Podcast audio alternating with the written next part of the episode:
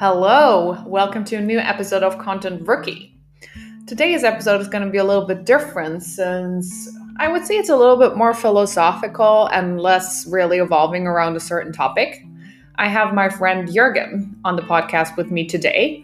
He's a senior copywriter and UX writer that I've known for many years and was actually one of my big inspirations for getting more into copywriting. And we talk about all kinds of things, specifically how our different backgrounds contribute to our copywriting. His background is as a musician, for example, and he's also worked a lot with young adults and children in supporting those. So I think it's a really interesting conversation, and I hope you enjoy.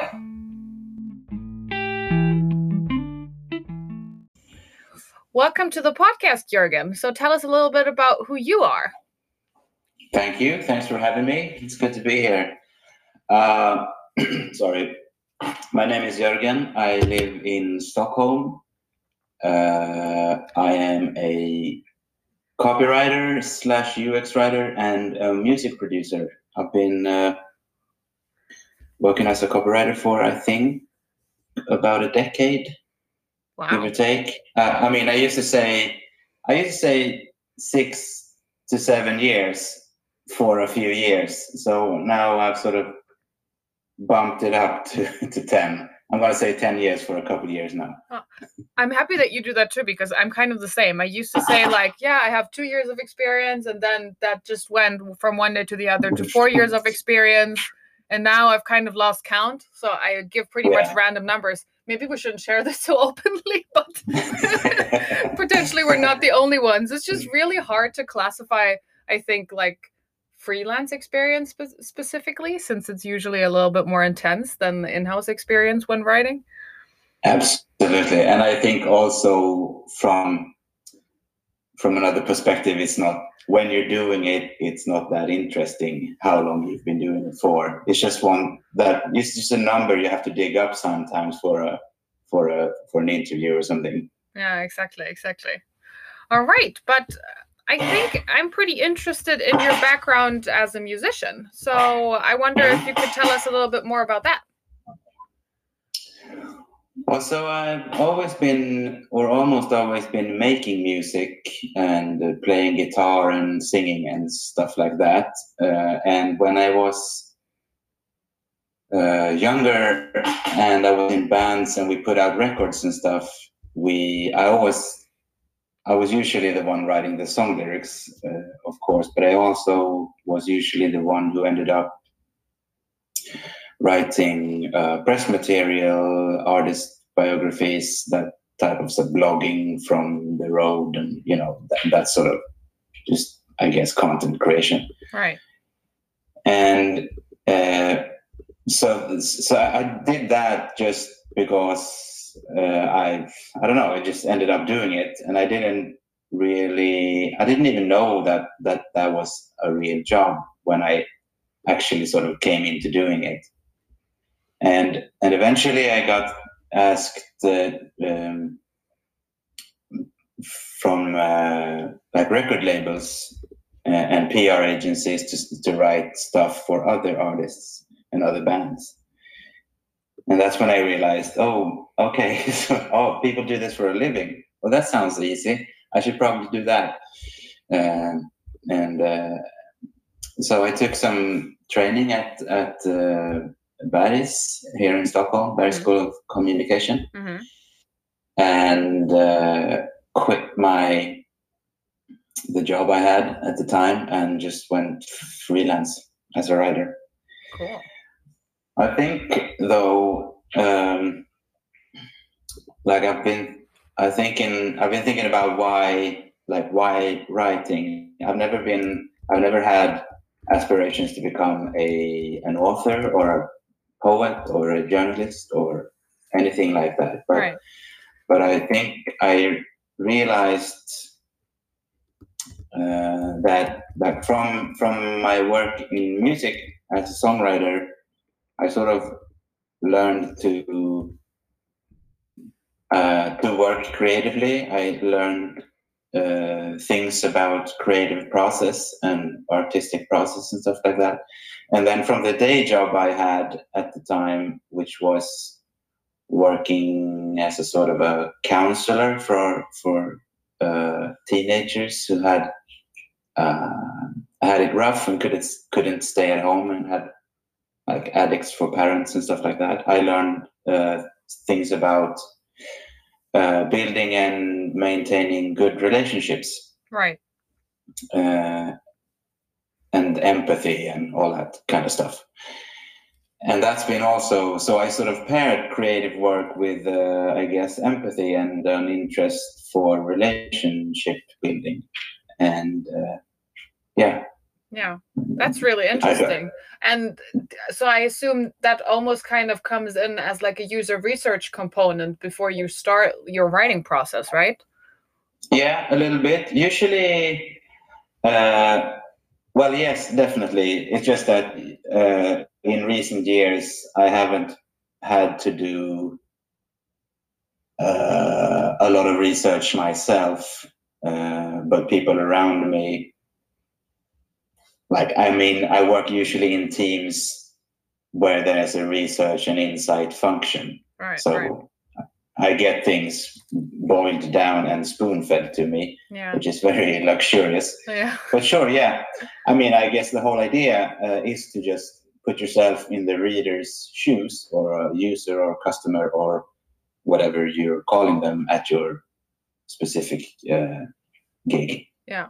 But I, I think that's a really smart reflection because i sometimes think back like when i first got into writing many many years ago and how it's different hmm. or how it was different then from how it's now. And i think what you just said is pretty much to the point because like eight nine years ago when i was doing my first writing gigs there was no such thing really as user research or maybe there was but my clients certainly didn't care about it. So that was such a big part of the writing process and now yeah. of course in a lot of cases you actually get that spoon fed like you said but um, i still sometimes feel like uh, i'm usually very critical of the data i get from from user research and try to still kind Mhm. of pose my own questions because i just think it's really important to to keep that perspective Yeah, I think sometimes um, I I'm not usually critical when it comes to what like if you're a researcher and you talk to to people and like well do your research basically.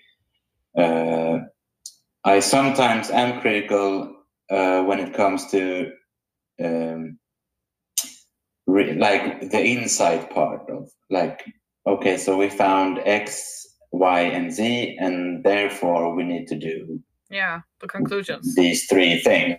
Yeah.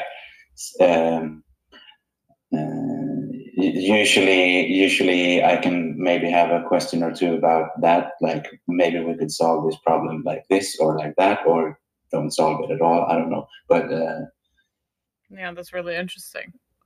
But so, just for the listeners, because they may uh, like to hear this, you were actually one of the first really professional copywriters I ever worked with, and you really inspired me to get into this career more. So, oh, cool. That's that's. Uh, I didn't know that. That's wonderful to hear. Thank you. I didn't know if you were aware of that, and I think every time I refer you to a client that is looking, I keep saying that. So um, yeah, you've always been a really big inspiration to me, and I think one of the reasons why I really looked up to your work was that I felt like you you had a pretty good grasp on what you were doing. I've I've worked with a lot of writers and copywriters over the years, and sometimes it feels like they're pretty much just guessing into the blue and trying to just hit exactly what the client wants rather than what the user wants. So I wonder if you can see a connection between that that you really focus on the user and your musical background. Huh. Well, th- oh, uh, that's like a whole bunch of very kind words. Thank you, Nicole. Uh, first of all, um, I think hmm, I, I, it's uh, tricky to answer. I think the musical thing mostly. Um, I mean, when I write songs, uh, it's not then I usually don't think about the listener. Mm. Uh, That's interesting. I think I don't know what I think about actually, but that's just me making my art kind of a thing. I guess it's on one level it's for me and I do what I want and what I like when I want and like it. And, But- but so I don't I don't go to, through um, I don't take a whole lot of steps to just to become accessible to a listener when I make my music. Uh, so most of that is probably just pure luck. Uh, if if like anyone stumbles upon my work and and gets something out of it, but as a uh, as a, a write a copywriter uh, and, and sort of in relations to clients, maybe I draw more from my experience with uh, with counseling work. Exactly. Mm. Uh, so I sort of take the position that someone needs to sort of speak up for the user. I don't want it to be this to sound overly dramatic, but uh, when you're in meetings with uh, people who think only about uh, the numbers, like the money and the stuff like that, yeah. that's usually a, then it's usually uh, sort of a role that's role in the group that's missing can be user empathy uh, and it's an easy one for me to sort of uh, latch on to Yeah. I think it's really interesting that you say that because I've sometimes had these discussions as well. Like, you know, I, I write a lot of poetry and short stories. Um, and, and people sometimes try to connect that to my work, like that I would know what to write because I also write poetry. But I actually, I think I have a similar process to you. When I write poetry, I don't think about who's going to read it at all. I just think about how can I express what I'm feeling or what I've observed yeah. in a way that makes sense to me and then in most cases that actually makes a lot of sense to other people. So i wonder if that's maybe more of a an obvious part of our work than we think because it's in the end what makes our copy more humane. Could be yeah could well be. Uh, i think also just from uh, maybe you can relate to this uh, as a poet uh, that the more i've sort of noticed a shift in myself since i starting like m- making money from writing like making my living as a writer. Hmm. uh, the art part of my life like making music writing songs it's, it's, sort, it's sort of become it, it has become more important that no one but me owns that. Yeah. Uh, aside it becomes important that i have my own thing and i don't i'm not interested in feedback or whatever yeah i just do and that's sort of it's a uh, I mean, I mean, it's it's not like I usually struggle with feedback at work or things like that, but but it's it has become important for me to be able be, be able to sort of build my own uh, universe, I guess, yeah with uh, with my art expression.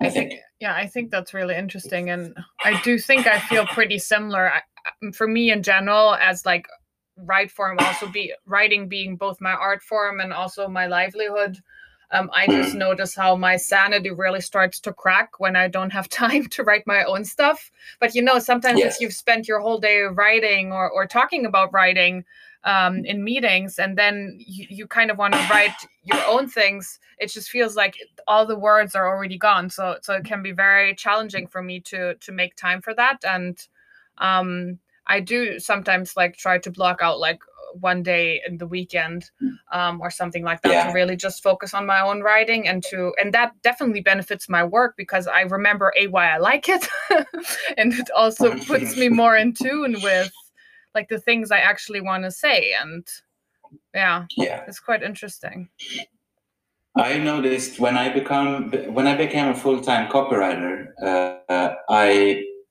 uh, almost completely stopped writing song lyrics, Mm.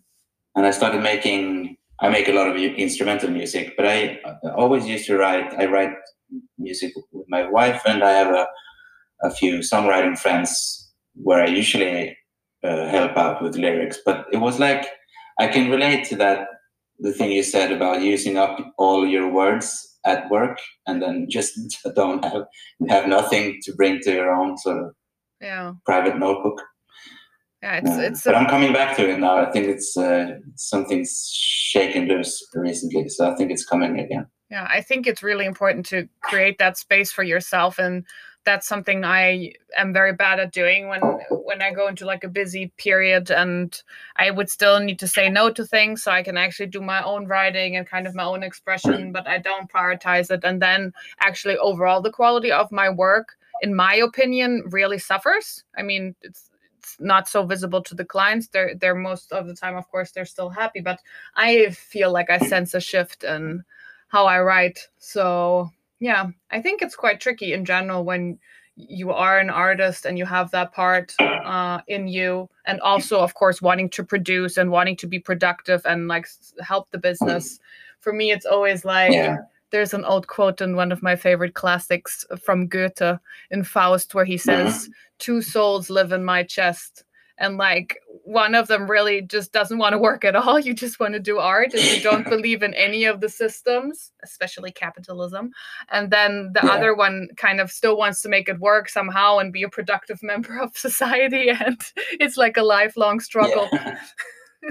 yeah, yeah, yeah, yeah. It's a, but I think it's. Uh, I mean, earlier uh, when I haven't, yeah, earlier I probably thought about it more as I'm giving away creativity to my, my work life, Hmm. uh, and it's sort of it's, uh, and I'm taking it from my sort of art creativity. But in recent years, I've sort of realized, or maybe something's changed, that they're becoming more and more the same. So if I give something from my, it's not like I, I used to think I had two buckets. One was uh, like my personal creativity that I could use for my art, and one was a bucket of creativity that I could use at work. Hmm. Uh, but I think they are, it's one bucket or like one, they sort of fill each other up. So if I'm having fun at work and being creative at work, that helps my art. And if I uh, am mm, having fun with my art, my work uh, enjoyment sort of goes up. And if I stop making art, uh, I get eventually bored with work. Yeah. Uh, and I think my writing suffers from it. Yeah, I think that's that's really on point. I think it's similar for me, even though maybe I mean I hope I get where you are now with age, but um, I still sometimes struggle pretty critically with with this kind of too too focus focuses in my life. So yeah, it's interesting. Yeah, it's not like I never struggled with it, but I've seemed to have found a balance that usually works Yeah. uh, for me. Yeah, that's really intriguing. Mm. Hmm. But do you see any other parallels how like creating music impacts your work as a copywriter? Well, uh, yeah, I mean, from a pure like songwriting standpoint, writing lyrics for songs and melodies Mhm. and uh, musical phrasing in general, I've found I've found it sort of blends really well with uh, maybe copywriting in general, probably copywriting in general, Mm. but absolutely for UX writing because and like microcopy stuff because you're um, you're usually sort of cramped for time or for, for space. You Mhm. need to say something uh, important in like one sentence or half a sentence or two sentences if you're if you're lucky. Uh, so be able to sort of uh, sift through the just getting to the point basically uh, of what you need to say and then doing that in a sort of artful way with uh, with uh, with creativity and uh, a little bit of charm and beauty mixed in uh, that's sort of that's something that I've really um, I just brought it over from music basically Yeah. Yeah, I, th- I I can definitely see that. I think it's maybe a little bit similar for me with poetry. And I'm just going to Yeah. ask you now and you may not want to answer this, but do you feel like copywriters and specifically UX writers if you know any others that maybe have a more creative background instead of the traditional I think often UX writers come from very traditional either technical writing or content strategy or maybe even design. Do you feel that like that the ones that come from more creative disciplines are maybe better at infusing microcopy with the right tonality. Uh, I mean, I don't, I, I don't really. I would probably say, I would guess so. Hmm. I, I don't know. I haven't sort of looked into it, and I usually don't uh, compare what I write with what uh, what others write. I, I don't look so much at, at other people's writing, but I would say for uh, for UX writing, it's uh, since it's so um, you have so many restrictions with uh, it, can be like character counts and it could be technical restrictions or design restrictions or like the functionality of the thing you're writing about uh, things like that it's just so the framework is usually pretty stiff Yeah. so if you can if you can and and that's why and and that's where sort of if you if you're not really really uh, conscious about where to infuse uh, tone of voice and like brand brand stuff it can become really really dry so if you come from uh, my hunch is that if you come from like uh, a background as a poet or a songwriter or whatever Mm. uh, you'll have an easier time getting the getting the brand whatever brand you're working for to sort of come through in those really cramped corners of a service where there's just an error message or whatever Right. like a half a line of copy somewhere that might make someone smile or you could just write it like uh, a developer would write it and it'll be functional but dry yeah. usually That's really Uh, interesting. I don't. I don't want to sort of shit on uh, developers. They're great. yeah, of course they're great. Um, but I wonder, like, when you meet new clients or you maybe pitch a new client, do you Mhm. feel like the fact that you have a, a little bit of a more di- diverse background in regards to what you've done before, does that benefit you? Do they see the value in that? Or do you feel like they're more looking for the traditional writer or technical writer or something like that? I think it's uh, maybe this also is also uh, an age or experience thing. I end up in fewer and fewer situations where people don't get what I'm about. Mm. If that makes sense. Yeah, yeah.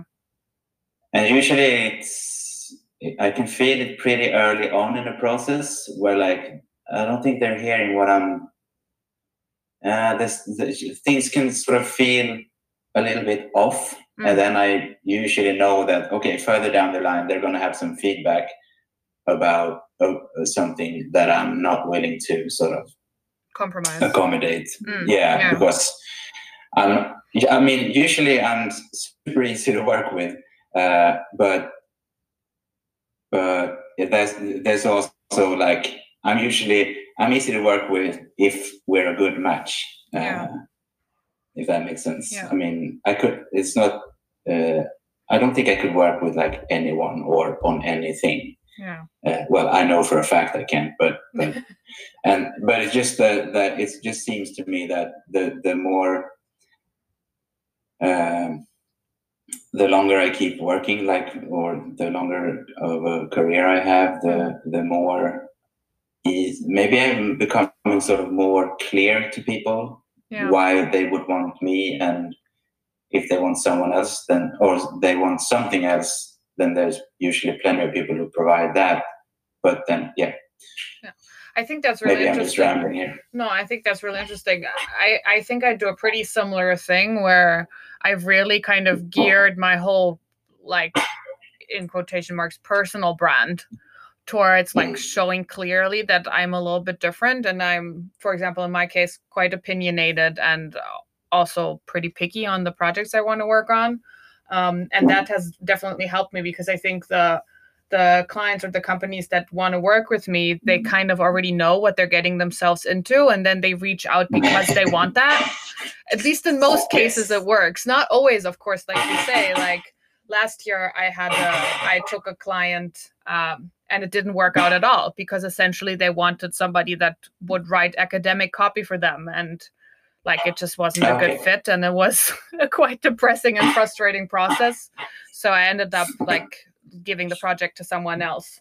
But i think Yeah. being very vocal about who you are is definitely super helpful. I also found that when when it's a good match, uh, you usually don't have to do as much work to get the job, if that makes sense. yeah that's a good point Uh, it usually just there's a meeting or two where you talk about stuff, and uh, at some point I get to say, "Well, it seems that I can help you with the thing you need. Should we give it a try?" yeah And that's if things work out well, that's just about all it takes. Uh, exactly well i think that's so it's really a, think it's a chemistry thing, and well, there's a lot of factors, but yeah, it's a little bit like dating let's be honest. It's a lot about yeah, the chemistry and the first impression and yeah. But that's i think the good point about being a little bit more creative maybe or like a little bit more Uh, maybe untraditional could be the right word because i think people just like that to get some new wind and specifically when we're talking about bringing on consultants then you usually want something that is maybe like either a bit more specialized or a little bit extra to kind of to kind of add something to the product. Then i think it could potentially benefit the the client or the company to go with somebody Yeah, that's maybe not the traditional yeah jane doe. Yeah. Yeah I think a designer I work with uh, uh, once said that the more sort of senior he gets, the fewer things he he does. yeah like it's a narrowing down of your skill. So the higher, I guess, higher up on the ladder you are, Yeah. the less concerned you need to be about uh, learning the newest animation tool or whatever. Yeah. Because you have, yeah, it's I don't know, it's a, I think it's a seniority thing. Yeah. I mean, it should Could be technically like- also be like that because, I mean, logically, you should be able to charge more the more senior you get. So you would need to work less and then maybe can focus Yeah. on more specialized things. Of course, in practice, it doesn't work for everyone that way. Um, but definitely, I agree there. And that, for me, I think there's definitely things. Uh, I usually work in house as a consultant, but with like long projects. hmm Uh, usually at least a year on my contracts. hmm And when you're in house, and I'm usually uh, the only writer in the office Hmm. uh, that actually has that in my title. I work with a lot of people who are great at writing, but I'm the one who gets paid to write. Yeah. sort of. But but I mean, since you're in the office, you end up doing like things that are maybe not on the on the on your job description Yeah. because you want to help out and things come your way. Yeah. But I've re- also realized, and I do that, and I, I of course I do a lot of that because it's part of being just nice to the people you work with. Uh, but I've also realized there are some some areas of writing that I just uh, where I feel like a really really bad writer. Actually, I, I think we all have those. yeah, it's the thing that uh, I'm a writer. I know I'm a you know I can write stuff. Uh, uh, I could probably like sort of manage almost any kind of a project, but I've realized that some stuff just sucks the soul out of me, Yeah. and I and I and I sort of feel like I don't know why they're even asking me to do this. like it could be um, PR, like press releases, PR stuff, Mm. blogs. I, I really suck at blogging. Uh, it's really weird. It seems so unnatural to me for Yeah. some reason. I, I, I have that too. I think also a lot of my writing just is, is somewhat intuition, and it's just hard to Yes. use that on like I don't know tech documentation or like Mhm. I also don't really enjoy writing concepts because I just think it's a lot of blah blah. So Yeah, yeah, yeah. I guess yeah. We all all have like you have to you have to have a few weak points. I guess. definitely, definitely. All right, Jurgen, but thank you so much. We've been talking for over half an hour, so I think it's time Oh, to, really? to wrap things up for now. Yeah. So, is there any any final words that you want to give to the listeners? Uh, it was so nice to talk to you, Nicole. Thank you. Uh, I hope we can meet in person at some point Yeah, uh, before too long. that would be nice. um, yeah. Uh, for people who listen, I don't know, go check out my music, Jörgen Kjellgren on Spotify. yes, I'll uh, link it in the yeah. description as well. Cool. You won't be able to find like a writer's portfolio online, I think. No. So don't worry about that. If you want to hire Jörgen, you just have to ask me for a reference, and I'll send you his way. yes, All that right. sounds like a good fun funnel. exactly. Great. Thank you so much for joining us today. I really appreciate it. Thank and I hope you have a great weekend. yeah. Thanks. You too. Take care. Bye. Bye.